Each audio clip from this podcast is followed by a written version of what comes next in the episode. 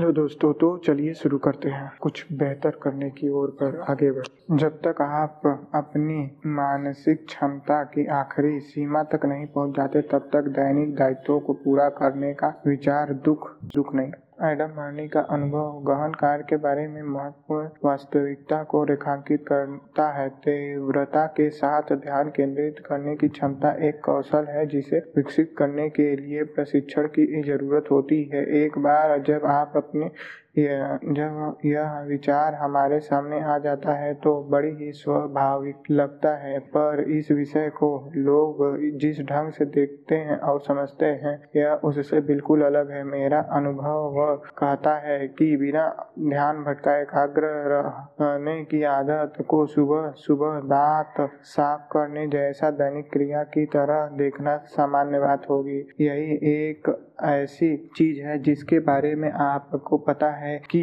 इसे कैसे करना है। साथ ही आपको यह भी पता यह भी जानते हैं कि यह आपके लिए लाभदायी है, पर अभी तक प्रेरणा की कमी के चलते आप इसकी अपेक्षा उपेक्षा कर रहे थे।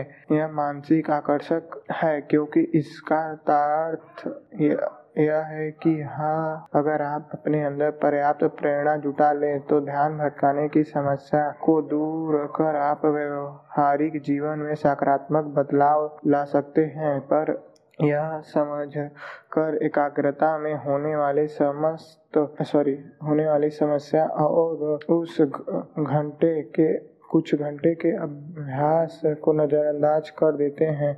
जो आपकी मानसिक मांसपेशियों मज़बूत करने के लिए ज़रूरी हैं। दूसरे शब्दों में कहें तो आज एडम मार्लिन अपने व्यवहारिक जीवन में जिन रचनात्मक अंतर्दृष्टि का अनुभव करते हैं, वे गहनता से सोच विचार करने का निर्णय एक बार लेने से संबंधित नहीं, बल्कि उसका संबंध तो हर रोज सुबह उठकर अपनी यह क्षमता बढ़ाने से वचनबद्धता से है। हालाँकि इस विचार का एक स्वाभाविक परिणाम है आपकी एकाग्रता को गहन बनाने का प्रयास करना आपके लिए मुश्किल होगा।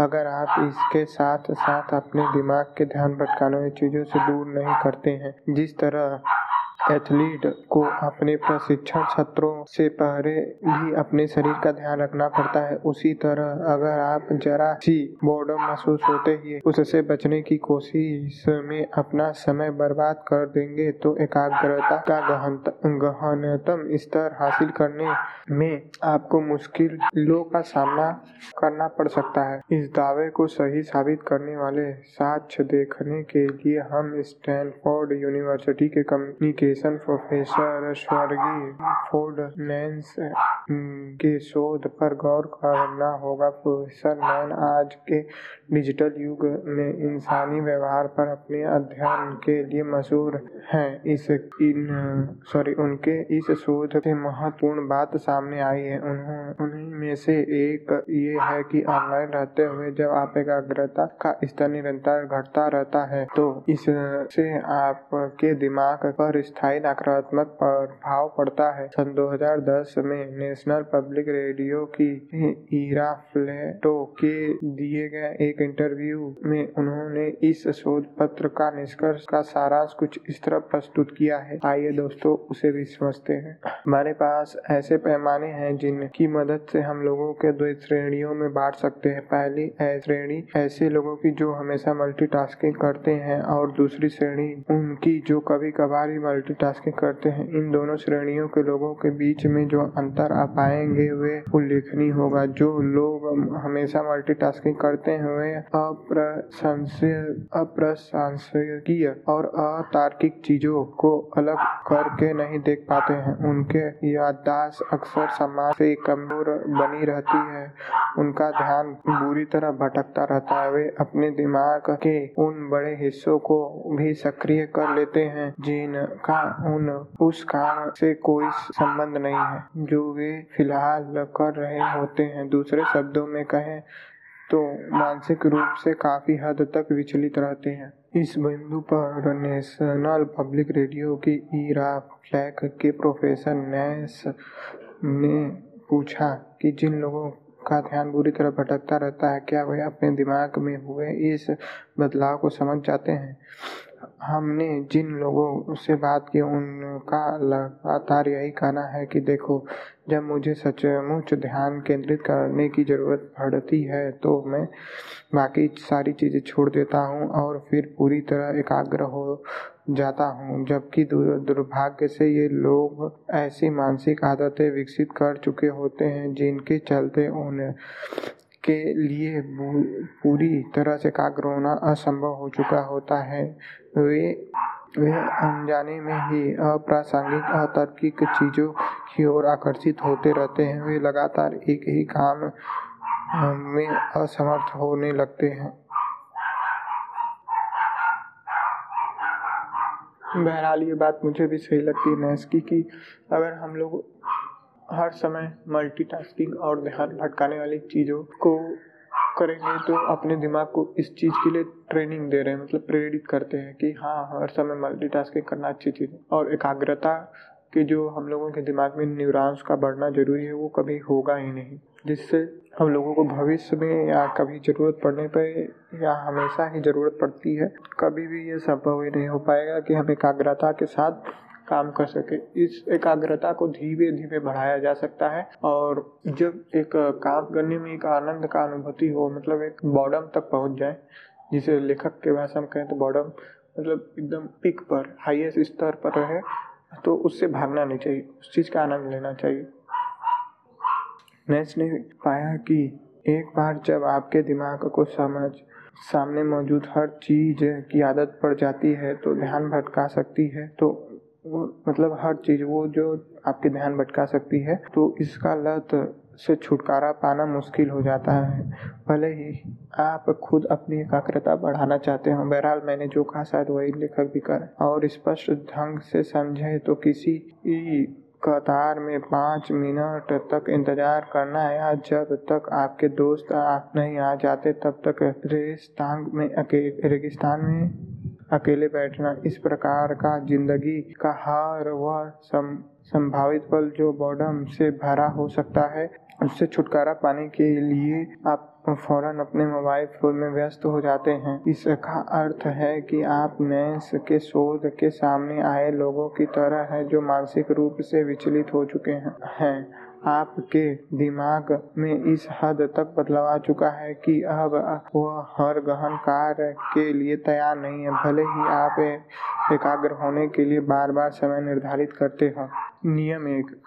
से पहले अपने सी, अपने नियम एक नियम एक से आपने सीखा कि शेड्यूल में गहन कार्य करने को कैसे शामिल करें।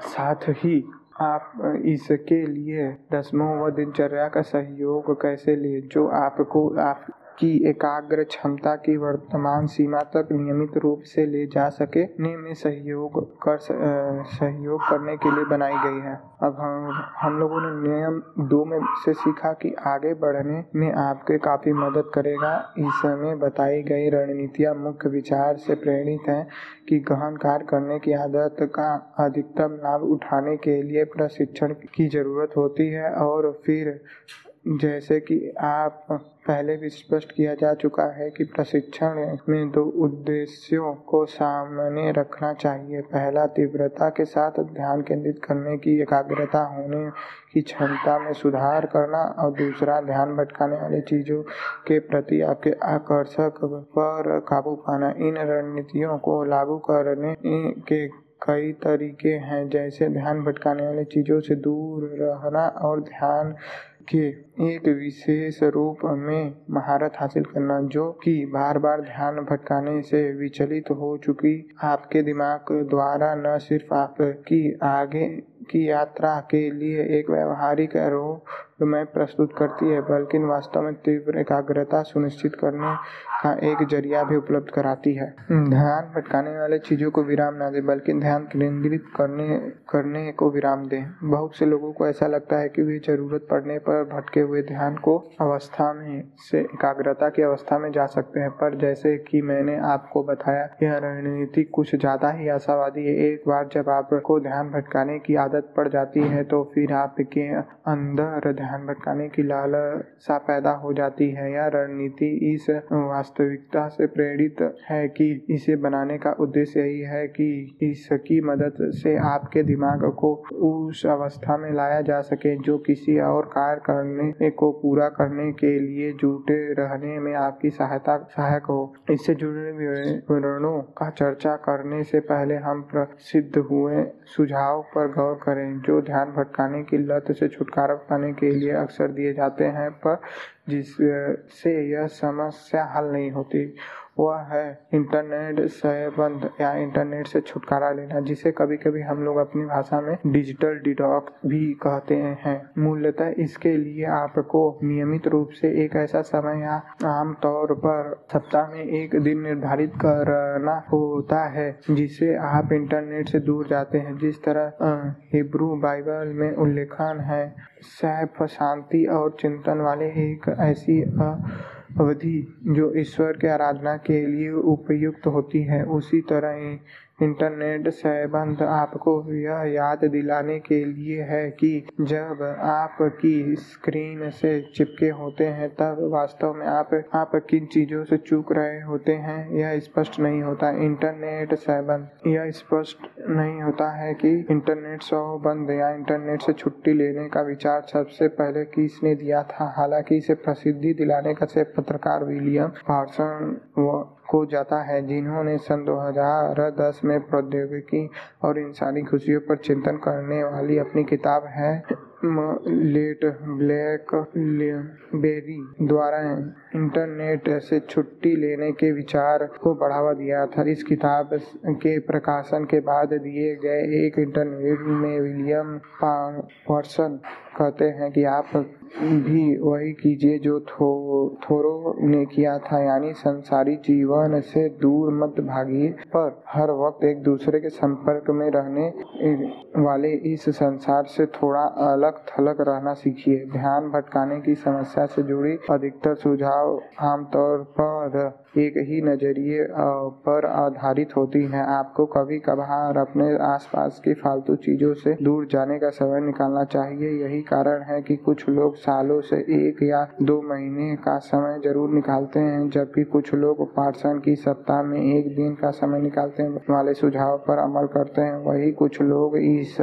के लिए दिन के एक दो घंटे का समय निकाल रहे हैं। ये सुझाव किसी न किसी प्रकार से हर रूप में लाभदायक है। पर एक बार जब आप ध्यान भटकाने वाले समस्त दिनों को दिमाग में अं-, अंदर होने वाले बदलाव के तौर पर देखने लगते हैं तो स्पष्ट है कि इंटरनेट सहबंद या इंटरनेट से छुट्टी लेने लेना आपके आप आप में एक भटकते हुए ध्यान के दिमाग का इलाज नहीं है। जैसा अगर आप सप्ताह में सिर्फ़ एक दिन ही भोजन करते हो, जो स्वास्थ्य के लिए अच्छा है। और बाकी बाकी दिन भावी उपवास, गरिष्ठ भोजन करें तो ऐसे में आपका वज़न घटना मुश्किल होगा क्योंकि ज़्यादातर समय आपका पेट गले तक भरा होगा। ठीक इसी तरह अगर आप सप्ताह का एक दिन अपने ध्यान भटकाने के लिए बचा ले बचाने में लगाते हैं तो इस बात की संभावना कम है कि आप अपने दिमाग को इस प्रकार की लालसाओं से पूरी तरह छुटकारा दिला पाएँगे क्योंकि इसका ज़्यादा समय लालसाओं में, लालसाओं के जाल में फंसे हुए ही बीतता है। बहरहाल, मैं भी इस बात से सहमत हूँ, जो लेखक कह रहे हैं। हम लोगों की ज़्यादातर समय जब इंटरनेट में बीत रहा है, इंटरनेट की चमक धमक दुनिया देख रहे हैं तो बहुत कम संभावना है, क्योंकि हम लोगों के दिमाग में जो न्यूरॉन्स बनते हैं, वो इस तरह से डिज़ाइन हो चुके होते हैं कि ये चमक धमक देख के ही आकर्षित होते हैं। इसलिए हम लोगों को ज़्यादातर कोशिश करना चाहिए, मैं, जैसे मेरे मेरे को तो मैं महीने में एक या दो बार ही जो ब्रॉडकास्ट डालना हो या फिर कोई विशेष काम हो तभी मैं यूज़ करता हूँ। ज़्यादातर मेरे पास कोई सोशल मीडिया अकाउंट भी नहीं है। हाँ वो अलग बात है कि मेरे काम के लिए अगर ज़रूरत पड़ी तो मैं बनाऊँगा, लेकिन उसमें भी शेड्यूल होगा, जिससे मैं एक बार में ही सब डाल दूँ। जैसे यूट्यूब पे होता है कि शेड्यूल बना दो डेट बाई डेट सब रिकॉर्ड करके, उसके बाद सब सारे वीडियो डाल दो उसी तरह। बहरहाल दोस्तों थैंक यू आप लोगों ने इतना लंबा मेरे प्रोडकास्ट को सुना। कुछ कमी हो, खूबी हो, ज़रूर बताइएगा, ठीक है? थैंक यू दिल से।